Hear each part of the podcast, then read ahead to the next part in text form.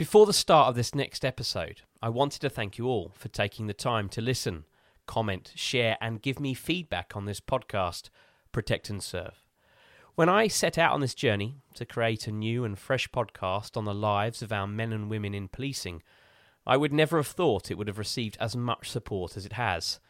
My goal now is to get more and more people to support the show, so I in turn can support two incredible organisations, PTSD 999 and Trojan Wellbeing, both supporting men and women of our emergency services who are affected by mental health from the challenges they face in their professional lives. So please, if you haven't already, like, follow and share the show so we can all help those that help us when we need it most. It means so much to me and it means so much to them. Thank you. My name is Oliver Lawrence. I spent over 12 years as a police officer serving in some of the harshest environments Australia has to offer. Now working as a senior investigator, security intelligence and crisis management expert in London, I've had the chance to meet and speak with some of the brave men and women of law enforcement who found themselves at the front line of the world's most infamous investigations and global incidents. From the underworld of bikie gangs and the mafia to terrorist attacks of unthinkable magnitude. In this series, I'll sit down with these brave men and women to hear their first-hand accounts of these events and how they got there. Welcome to Protect and Serve. This just in, you were looking at obviously a very disturbing live shot there. That is the World Trade Center. Killer Zelfadine Rezgi has just entered the hotel grounds. He's looking for targets. The outcome in U.S. District Court today was not good for New Jersey boss Tony Provenzano. Just how seriously the police are taking claims of abuse at the hands of Jimmy Savile came into sharp focus. In the U.K., police identifying the suspect who killed two people on London Bridge. Police say they are investigating a suspected connection with a radical Republican organization, the New IRA. Freedom itself was attacked this morning by a faceless coward. And freedom will be defended. The primary purpose of a family liaison officer is that of an investigator. Their role is to gather evidence and information from the family to contribute to the investigation and to preserve its integrity. The FLO also provides support and information in a sensitive and compassionate manner, securing confidence and trust of families of victims of sometimes horrific crimes, primarily homicides, but also road fatalities, mass disasters or other critical incidents. Ensuring family members are given timely information in accordance with the needs of the investigation at the time. My next guest on the Protect and Serve podcast has played a vital part in this role, has coordinated teams of FLOs through some of the greatest challenges our nation has faced, from national disasters involving UK citizens overseas to terrorist attacks on UK streets. Retired Detective Sergeant Miles Manning joins me on the Protect and Serve podcast to explore his more than 30 years in British policing, supporting families and colleagues through some of these incredible challenges. All this and much more next on Protect and Serve.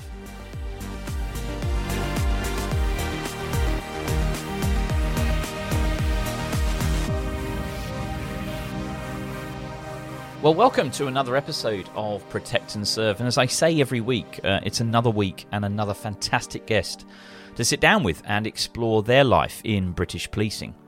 I've been honoured so far to speak to so many different men and women from all aspects of British policing and overseas, and this week is no different at all. The role of a family liaison officer is critical in any major investigation, critical incident or mass casualty event. They are that familiar face that often has to deliver sometimes the most devastating news, or importantly try to obtain information to pass on to an investigations team and an SIO to help them take an inquiry forward. Miles Manning, my next guest, is a former detective sergeant of 30 years from the Met and was at the sharp end of a lot of these incidents where FLOs are deployed to play the very role that I've just outlined. It's an honour for me to welcome him onto the show. Miles, good morning on this lovely Sunday. Welcome to the Protect and Serve podcast. How are you? I'm good. Thank you very much. Thank you very much for inviting me. And I like what you said about that because I think, just quickly, I ended up being a family liaison coordinator. And, you know, I've been an FLO and FLC, but I would be absolutely amazed at some of the work my FLOs did, in places like Belgium, in Brussels, in Sousse. And it was a privilege to be part of that team and to oversee what they were doing. And it's exactly as you say, ordinary people doing extraordinary jobs. And it's an FLO role that never gets the sort of recognition it deserves, I feel, anyway. Yeah, no, I totally agree. So we're going to let's look at your career more closely now. From what I can see, joining the police in 1991, walking through the gates to training college. Tell us about that experience and the move into policing. What prompted it? Well, I'd always wanted to be in the police, and I make no bones about the fact that I loved every single second of my police service. I tried to join the police when I was 19. I come from a long military background, right? Like every generation has been in the military, and the last two generations have been in the Marines. And I like so many of my era. All right, it started with the bill, the PC stamp, and all those characters on the bill. I absolutely loved that, and I thought, oh, I'll have a bit of that. Quite fancy that. So when I was 19, I applied and had the worst interview going. It was awful. I was just diabolical. But I worked out that the other people in the room there was quite a few ex-servicemen there who seemed a lot more switched on than I was at 18, 19. And so I thought, I know what, I'll just join the military. So I joined the military. I did the Air Force. I did 5 years in the Air Force. My father had transferred from the Marines to the Air Force by that time. So it was natural. And I'd grown up in Air Force bases, so it's natural for me to go. So then when I left the Air Force and joined the police, I walked through the Hendon gates. I couldn't have been happier. This was like a lifetime dream for me. This is what I really desperately wanted to do. But I was still in military mode, so I turned up there and I was as smart as possible could be. I got given a single room. I'd never had a single room. All right, it was unbelievable. All right, I had this room. I in the morning when I got up, and they said, oh, I didn't have to be there until sort of like 8:30, 9 o'clock, which is like, 4 hours before I would normally on a training establishment be there. I made my bed packed. I made my room was as clean as anything. It never been cleaner, that room. And then I went downstairs and I did my day, and it was quite relaxed. I thought, well, they lure us into a false sense of security. Came back to my room that night, and there was a note on my bed pack, right, which had been opened up, made into the bed from the cleaner, saying, "You're obviously ex-military. You don't have to do that here." And I was just absolutely stunned, She said, if you want to bring your duvet and don't worry about the state of the room, I'll clean it up for you. Hendon was just like amazing for me.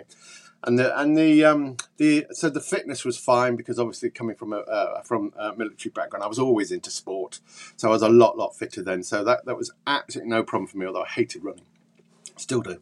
But the academic was a bit of getting into the academic side of things, because in the military, we don't really do much academic stuff. We're told what to do. And we do it, and we're pretty good in that respect. But learning sort of all those white notes.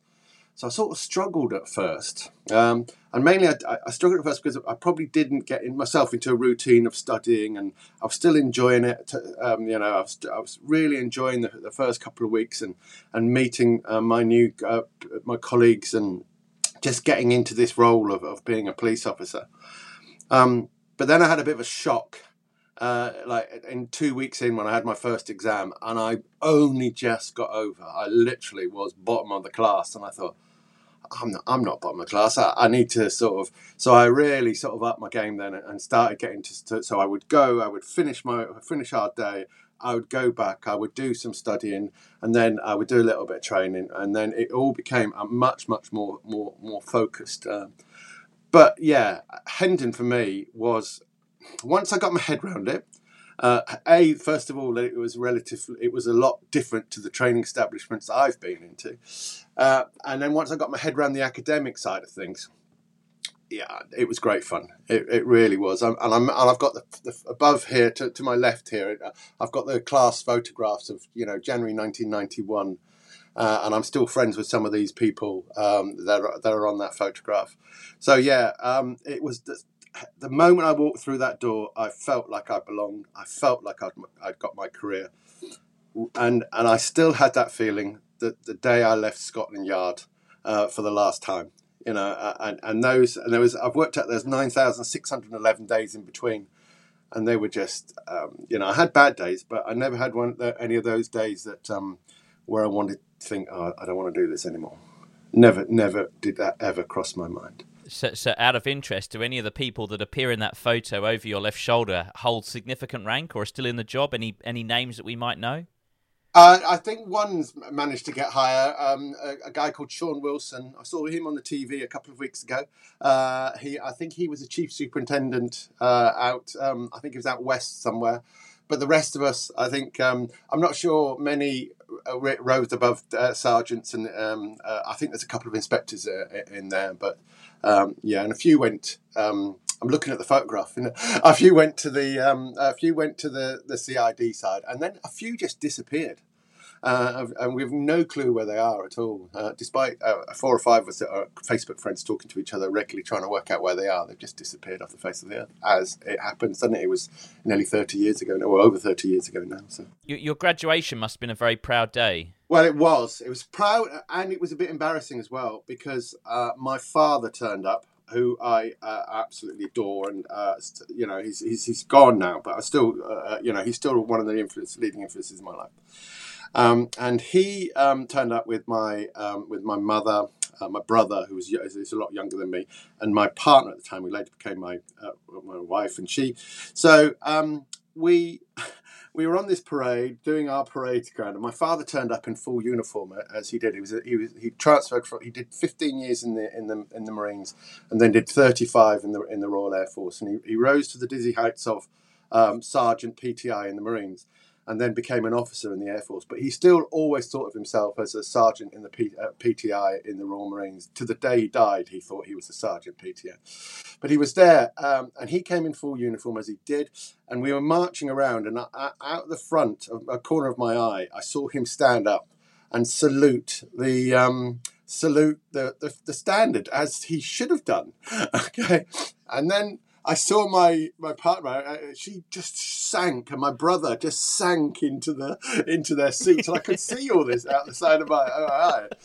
And I remember speaking to him after. I said, "Why did you do that?" He said, "Well, I had to do it because there was a Marine there. He was in full uniform, and he would have definitely done it." You know, and I remember speaking to the Marine as well. He said, "I did it because your dad did it." And I said, "It was quite, yeah, it was a very proud day." Yeah, so my dad was very happy that he forgave me. Let's talk about your first posting out to Charing Cross Division. Yeah, you know, we talk about the challenges of policing and sometimes not really knowing what those challenges are until you hit the streets and you're faced with your first challenge to try and overcome. What were those first years of experience like as a sort of probationary constable learning your trade? So I was really lucky because I had no affinity to London. I'd never lived in London. I'd been in the military. I'd been dragged around the world by my father and my mother and father in the military. I didn't know London at all. They came out to Germany when I was based in Germany, and the Metropolitan Police came out to Germany, and they were recruiting, so that's why I came to London. I was sitting there filling out my sheets, going, you know, the postings, where do you want to go to? I said, I have absolutely no clue. And I remember one of the instructors coming up to me and said, just put central London. You're military, that's where they're going to put you anyway. So central London, Charing Cross was open. So I started at Bow Street first of all. And then about 6 months later, Charing Cross opened. So I'm a Bow Street runner, and I'm very proud of that. And then Charing Cross opened. And there was a whole influx of probationers that were either ex-military or Scottish. So that, you know, had no connections to London at all. So I went in there, including Matt Rattner, who sadly was taken from us a year or two ago, it was really good fun. We were really lucky because it was like one of those sort of decent football teams where you have lots of youngsters, all right, but a good dispersion of older sort of people. So when I first arrived, I had people like Dave McCurdy, who's now in Australia, He was one of my street duties instructors. I had people like Chris Krell, who ended up being a DCI in service in the Met. These were really, really good, decent, strong police officers who for the 10 weeks, they call it popping walk, but gave us a good grounding of the area, gave us a good grounding in policing, and we were encouraged to every aspect was covered, from the simple basics, traffic stop, to just talking to people in the street, to doing, traffic offences, and then moving up gently into arrests, and getting more and more complex. And then from about week 3, any call that came out on the radio, we were expected to take, and it was everything. There was about 7 or 8 of us in that intake. And we were just everything. It was so, because we were down the West End, though it didn't have any sort of people, it didn't have any residential properties, very few residential properties, but we still had the same sort of issues that we were down. And we had sudden deaths of people in, my first sudden death was a guy who died in the London Underground offices off Longacre, up near Covent Garden. He'd been in the toilet all night, and no one had seen him. He lived on his own. He died. Unfortunately, had a heart attack in the toilet, and that was my first sudden death. All right, we had disputes, domestic disputes all the time, but they weren't in people's houses, in front rooms or anything. They were in the street, and there was always brought trouble around in the peripherals as well, of other people getting involved, and in hotels as well. We were called to, and some of these were quite high class hotels, with the Savoy and all those relatively high class establishments that if you were getting called to, it was, something that had to be dealt with very, very discreetly, or the management would get upset with you there. And then we had all the disorder as well. So a Friday and Saturday night down the West End can be pretty, it can be quite challenging. And we didn't go in cars. Obviously, we walked everywhere. But you are going from job to job to job, splitting up people, fighting and they're sorting out the aggressive side of things, and moving people on, and sending people that way, and the other people send them in the other direction, and then moving on to the next one. And it was really, it was a different sort of grounding to sort of being out in the inner suburbs, the Brixtons and the outer suburbs to Colindale. So it was different in that way. It probably wasn't as intense as it is out there. But we had a diverse population. We had, every sort of ethnicity coming through at some stage. We had a big homeless community, which was a problem. We attracted criminals, travelling criminals. So, handbagging, as they call people, come down to steal handbags. I mean, at one stage, that was 600-700 a week were being taken. Oh wow! So prolific criminal.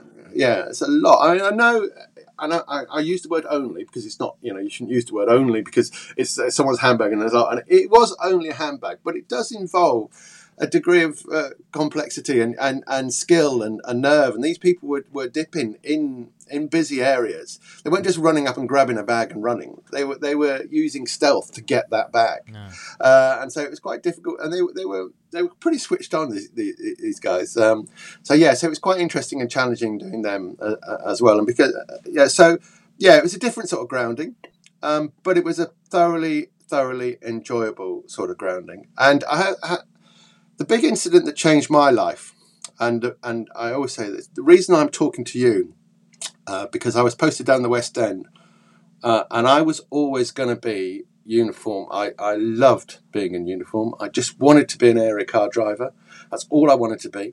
I wanted to be, drive cars around London quickly. I managed to get a response driver whilst I was a PC. The Tony Stamp and you coming out again? Exactly.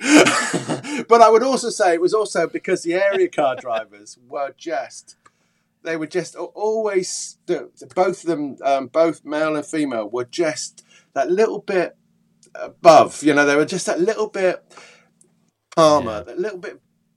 Not better police officer, but they just seem to be able to take everything in their stride, as well as being able to drive brilliantly through the streets of London, you know, through the busy streets of London, because it was pre-congestion charge. So it was chaos down there at times.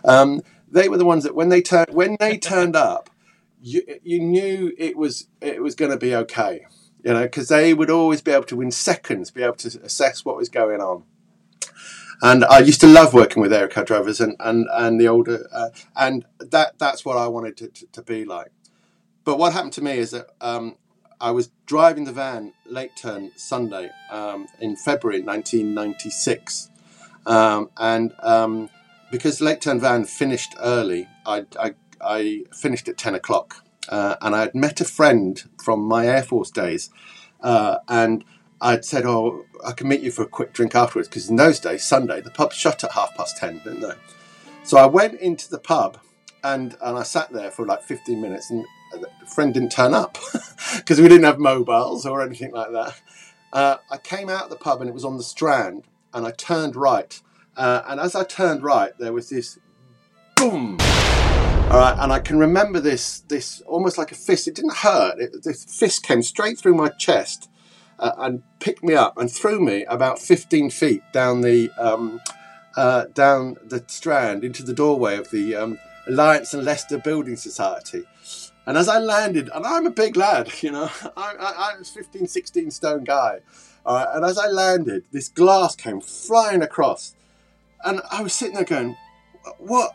What's happened?" you know. One minute I'm walking, literally just come out of the pub, and then the next minute I'm in this, I have no clue what's going on. So I picked myself up, and then very quickly I start thinking, oh, this is a bomb. This is because I'd been to a few bomb scenes. Obviously, that's another thing down the West End that is different to being out in the boroughs. I've been to a few bomb scenes. I've done security patrols. I thought, well, this is a bomb. So I came round the corner from Strand into the Aldwych, and I was confronted by this bus. And it had crumpled in, and it looked like a massive bite mark had been taken out of the bus by the door, you know, the mid bit where the door is. And so I ran up to this bus, and in the bite mark there was a guy sort of lying on it down, and he was murmuring away. And to his right there was a pistol. So I looked at him, and I quickly worked out that he was unconscious, but he was breathing, he was things. So I put him in the recovery position, as I've been trained to do.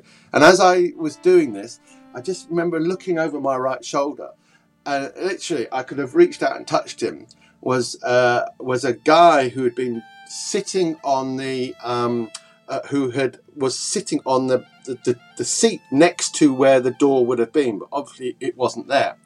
And he had the bottom half of his body was missing. So from, you know, just, you know, from, oh, wow. And there was his blood everywhere. His eyes were wide open, and he was badly burnt across the thing. And I thought, oh my days! Turned out that he was the guy that was carrying the bomb, and they don't know where he was going to. But he was come down the stairs and it had gone off. So they probably surmised that he was going to the Royal Courts of Justice and he was going to just park the bomb there. So I was dealing with this there, and I remember we didn't have any mobile phones in those days, but one man did. So there was a guy who came up and said, can I help you? And I said, yeah, call the police. And he had this mobile phone, it was a bigger mobile phone, obviously. And he couldn't press 999. All right, so I took the phone off him, all right, and I rang 999. And I thought to myself, I very calmly called for police and called for assistance. But I've listened to the recording, and I, to be fair, I got everything out, all right? And I repeated everything. I told them where, I told them what had happened, and I repeated everything. But I was shouting, and you know, this for me is the start of a journey, because I really, really looked at that and what I did and how I responded.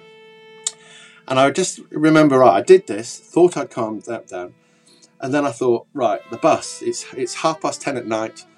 There must be something going on, and there must have been people in there. So I climb into the bus, and I start working my way down the bus, and I think, well, I'm going to walk towards the driver.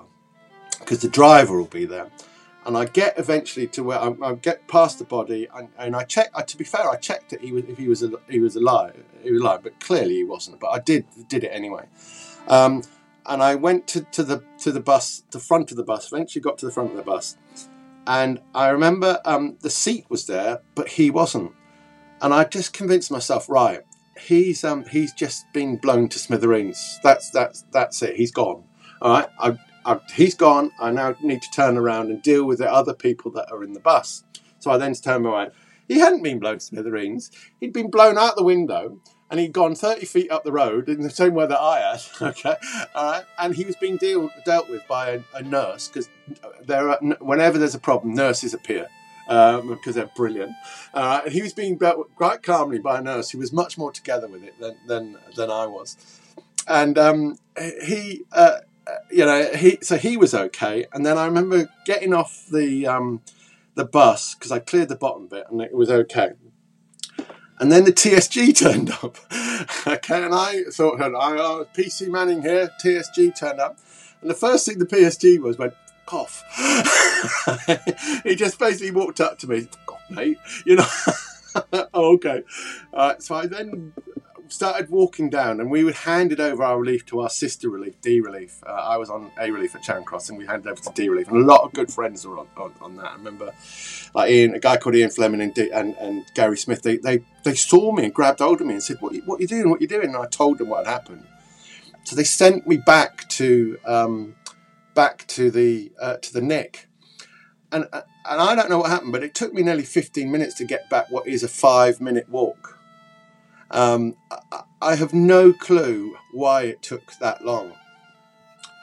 And so move forward a couple of days after I'd been, all this palaver, and I ended up spending all day with SO13 at the time, getting interviewed and all that thing. My inspector, Mr. Fillery, a uniform guy, he was really, really into. He led the way, really, because he was really all about people looking after his team and caring, and he was worried about mental health as well.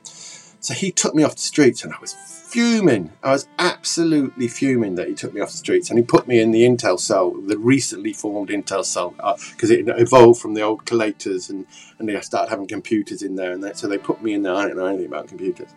And then I had to go to the occupational health had just started as well. And so I had to go and see occupational health, and I was absolutely livid about this, because I didn't need to do this. Of course I would have been fine. I was fine. But, it changed my life, because I went in that intel cell, didn't want to be there. There was a sergeant in there, a DS called Ray Harling, who I'd known from my uniform days, who basically said, come on, Miles, we're going to have some fun. And that I never went back to uniform from that. And if I hadn't been in that situation, if I hadn't been in that pub, if I hadn't walked out and turned right when I did, if I had been the person that was like 5 yards behind me, got injured because of all the glass, not badly, but she got injured. All right? I didn't get injured at all. If I hadn't have done all that, I would have stayed, and I would have carried on being in my uniform career. And, I don't have any regrets about not being in uniform, but I would have, that's part of me is going, oh, I wonder what would happen. But that changed my life, because I then went into the intel side of things, which I found out that I had a bit of an aptitude towards. So that's the result. Because of that, I'm now here. And I firmly believe that, fate or that sliding door moment. Without that, I wouldn't be here. In this room talking to you now. To give our listeners some context, this incident surrounds the Aldwych bus bombing, which occurred on the 18th of February 1996. It was the result of an IED explosion set by the Provisional IRA, which was obviously detonated whilst the individual, the perpetrator, who was the only casualty, the only death involving our incident, thank God, that died. The ground just shook, you could feel the vibration, so we ran straight away. We knew it was a bomb.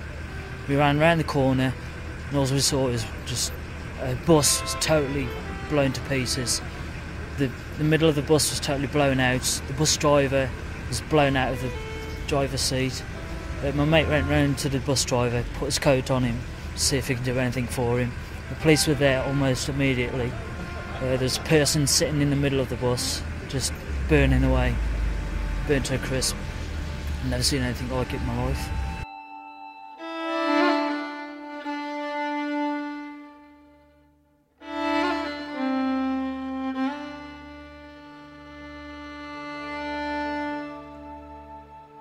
In terms of being able to process the trauma of what you went through, did that give you...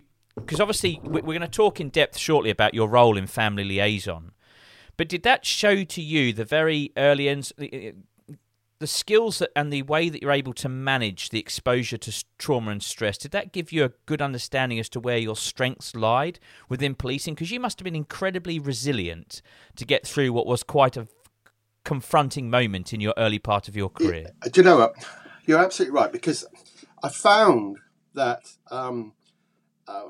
how do I say this? So I look back on that, and I think, and it's almost straight away I look back on that and say, could I have done anything differently? And I do that all the time, and I used to do that when I don't know why I do that. It's just something that's ingrained in me, probably.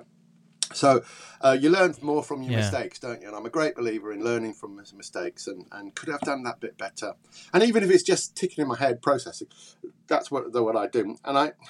And I remember thinking, right, especially when I heard the transcript, the voice of me, shouting down the phone, I remember thinking, that didn't happen. And I also remember watching on the TV of a guy who said that he was on the bus shouting upstairs.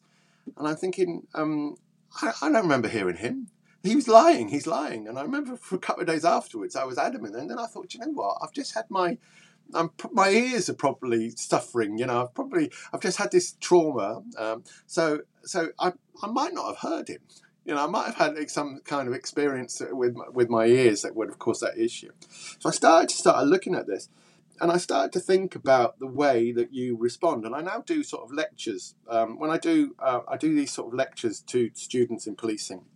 And I base it on, that's the start point for me.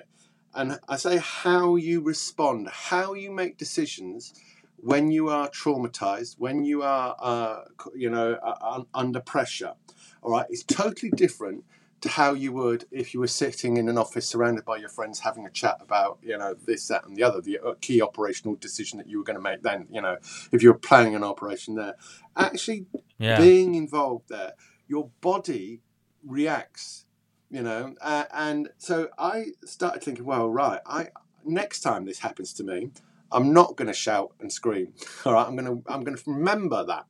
All right, I'm going to sit back and I'm not going to... Why didn't I walk to the front of the bus to look where the driver is? Why did I go into the bus? And I don't know if this is a sort of a PTSD from the incident. I don't think so, because I've got this, and I believe I got this from my DNA. I've got this resilience where I can just put it in a box. And I'm very, very fortunate in that it doesn't really affect me that bad. I don't have that sort of flashbacks or anything like that. I can remember the feeling in my chest when I was thrown forward. But that, and aside for something that happened in the tsunami, there was nothing that I think that makes me go, oh, that keeps me awake at night. So I have got that resilience. And I think a lot of cops have. I think we're naturally built in that resilience. I think, that self-reflection as well, I think a lot of cops do that and don't tell anyone. Right? So I think that with me, it was right. The next time this happens to me, I'm going to do it better.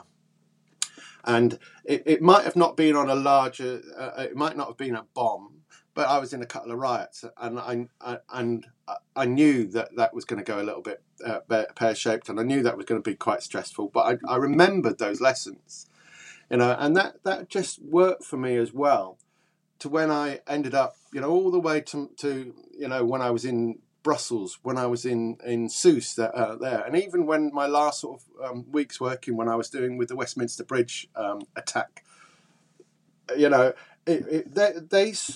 lessons that were learnt on that day were put into place 15 years later, if you know what I mean. Well, more than 15 years, nearly 20 years later. Because I'm aware of it, and And is it wrong to say I quite like being in those situations now? That's the only thing that I miss from the police. Apart, I mean, obviously I miss the people. All right, but when I see a big job going off, and I think, oh God, I'd love to be there. And do you know what? I think it's a bit of it's a bit of arrogance. And I'm nowhere. I'm not an alpha male in any way whatsoever. But I think when it comes to crisis or when it comes to that lot, I can solve this. You know, and I think that's what it is. And I think, you know, maybe it's a bit of arrogance, maybe it's you know, maybe that. But I generally those sort of challenging situations were the best weeks, the best times in my career for me. Does that sort of make sense? So maybe it's a lot like a little adrenaline rush, really. You know. Yeah, I think one of the most impressive things is that the body responds in two ways to critical exposure to trauma, and it's fight or flight. And I think naturally in the DNA of police officers, some of us don't know what that reaction will be until we're actually faced with it. But most of us, I think 90% of coppers have that fight sort of DNA in them because they want to be able to support people. We're there in an emergency, we're there, the adrenaline kicks in, that kind of shuts down a lot of the kind of defensive mechanisms because we want to be able to help and to be able to change a situation for the better, which is, you know, but I think what is incredibly impressive in terms of what you've gone through is your ability to compartmentalize the trauma so that it doesn't affect you in terms of being able to go, right, yes, it's bad. Yes, it's not pleasant, it's not normal, but I've got a job to do and I want to do it well because I want to be able to look after people. And that's incredibly impressive. I want to go. I want, if we can, go into some of these incidents that you've taken part in. Before we go into them, I want to talk about the family liaison officer role, and I want to understand from your perspective because obviously you've spent some time in witness protection. You've done some, you know, you obtained the rank of detective sergeant, but a large amount of your career has been in family liaison. What drew you into that line of work? What was the career path that you decided that you wanted to be in that role? So I didn't decide that I wanted to be a family liaison officer. It was decided for me. Ah. I went to Charing Cross in the Intel department, in the Intel unit with Ray Harling, and Ray Harling was a ex surveillance officer, and he got us out and about. So I was part of this small team of three or four of us. We would set up jobs for sort of the crime squad that Dave McCurdy, who had been my street duties, was part of now. And so we would sort of almost be their sort of intelligent sort of planning. And we had an excellent analyst. He would do an amazing sort of analytical functions. He was one of the first analysts. In fact, he ended up training people doing it. And then we had this a researcher, Kay Guljinder, and she was just fabulous in her research capabilities. And so we would do the sort of street side, the front side, you know, the front intelligence gathering side of things. And then we would get the package together. We would do street follows, and we would follow people off, and you know, what Ray had taught us. And it was just absolutely brilliant time for me. I thoroughly enjoyed it. And then one day, after this, it was the Stephen Lawrence tragedy, actually, really, wasn't it? The Stephen Lawrence tragedy changed a lot for policing. And it had two impacts on my life for a start. For once, for the first thing is that the murder squads needed intel gathering capabilities because they hadn't had it previously, or they hadn't had it sort of a professional intel gathering. So they reached out and got a load of people from their sort of new intel units, the ones with the computers that I just about worked how to use. Yeah. And they started reaching out to people like me and saying, do you fancy being in the murder squad? And I went, I'm a PC. You don't go on a PC. You don't go in a murder squad as a PC. And they went, just come to the interview. So I went to the interview, and they asked me, could I open the Intel Centre? And yeah, can you do this? And yeah, he says, all right, do you want to start then? Okay, all right. So I ended up being in a murder squad, and I worked on the Intel side of things, which was brilliant. I was given so much freedom and leeway in that Intel cell. But one Friday afternoon, I was in the office, And the DI walked in and said, Miles, what are you doing next week? Because we hadn't had a job. And I said, I've got nothing planned. He said, all right, good, because you're going to be a family liaison. You're going to a family liaison training starting Sunday. I went, what? And he said, Mark can't go. One of the DCs can't go now. Got a problem. So you're going. Because I was in the office at 2 o'clock on a Friday afternoon, I got told I was going to be. So I begrudgingly went down there. And it just, after about 2 or 3 hours sitting there, I thought, hey, do you know what? There's more to this. This is quite interesting. Now, I'm really fortunate is that I'm quite naturally empathetic. And you spoke about earlier on how you wanted to, you wanted to support people. You wanted to do. That's why I joined the job. And I know other people say, oh, I want to join because I wanted to help people. I generally do, and I still do that. That's just part of my DNA again, and that's another thing that I've accepted that now. In the old days, oh no, I like the uniform, or I like I like that. But it's because I wanted to help people, and I think there's no one better than to help these people than me. I can do it, I can help these people. So this FLO range became, this is actually really, really interesting. And I delivered death messages before, but I remember being taken out literally about a week after I'd passed out, done the FLO training, and I ended up on what they call the hack car, the homicide assessment hack car of an evening, with a lady called Jane Guyford, who is now the Assistant Chief Constable of Cambridgeshire. Wonderful cop and a really decent person, and she, in fact, she runs the DVI sort of cadre now. She's got the DVI lead, but she said, right, we're going to go and do this death message, and I remember going round to deliver this death message and tell this lady that her daughter had killed herself, but before by jumping off a bridge in front of a train, but she'd taken her daughter with her, a 6-year-old daughter with her. So effectively, I was telling this lady that she'd lost not only a daughter, but her granddaughter. And it's likely that her granddaughter killed her daughter as well. Do you know? And I remember sitting, I can still remember, it was out Twickenham. And I can still remember seeing this lady was sitting on a sofa. And I think they were from Greek heritage.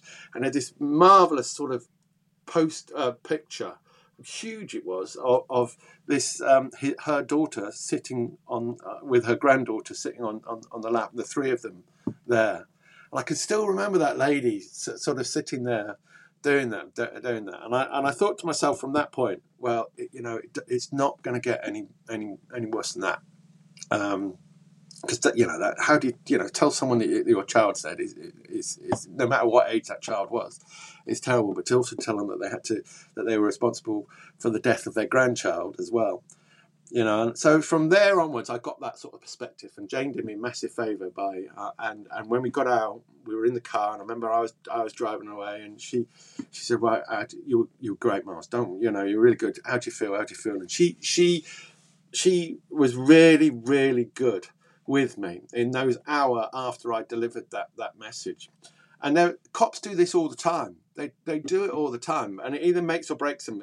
But this by spending that little bit of time with me, I was able to process it, and then I was able to do it every other time. And I've delivered dozens and dozens and dozens of death messages. And I if I ever tell a cop, I do training for police recruits occasionally, and I say to them, never get used to it. Never let it to be one of those, I'll do that, I can do that. Because you are bringing the most devastating news possible, and that person will remember you for the rest of your life. I only remember one or two of the people that I delivered death messages to, all right? But that person will remember you for the rest of their lives. And that was proved to me in the Sousse, in the Brussels attack, when I spoke to one of the victims there and the delivery of the death message there. And he, 2 years later, he word for word recounted what was said in that room when the death message was delivered. So they know that. So it's important that you don't take that as just another chore, just another chore's not the right word, a task. It's probably the most important thing you're going to do that day. You know, I think this is, you know, there are other people who are, you know, other police officers will tell you different stories about that. But from my perspective, it's going to be the most important thing you're going to do, because you are going to have the most long-term effect on that individual sitting in front of you. And if you join the police to help people, all right, you've got to help them and you've got to do it right. And you've got to make it so that it's just a tiny bit better for that individual concerned and that family. Because if you don't, you will be setting them on a path to rack and ruin. One thing about grief that you learn in FLOing is that there are all kinds of psychological models, but every one of the psychological models has got the word anger written in it. And anger is the one that you've got to get through the quickest. And usually, if you handle it wrong or something goes wrong in the process, all right, that's the one that the people will stay in the longest. And it keeps festering and festering and festering and festering, and it can cause so much damage for decades after the event. So that's why it's important that from a police point of view, from your delivery to your death message, right through to the way the FLO handles the family through the courts and all that. That's why it's so important, and that's, to me, epitomises why you join the police.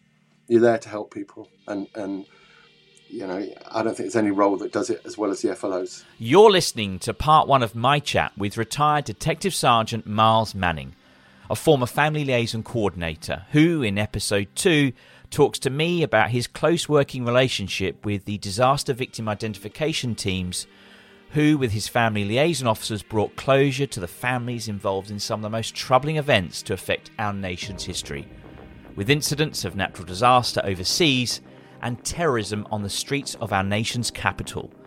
All this and much more next on Protect and Serve. Protect and Serve is a Mash Pumpkin production, hosted by Oliver Lawrence, research and questions by Oliver Lawrence and Robert Winstanley, produced, edited and sound designed by Jack Lawrence.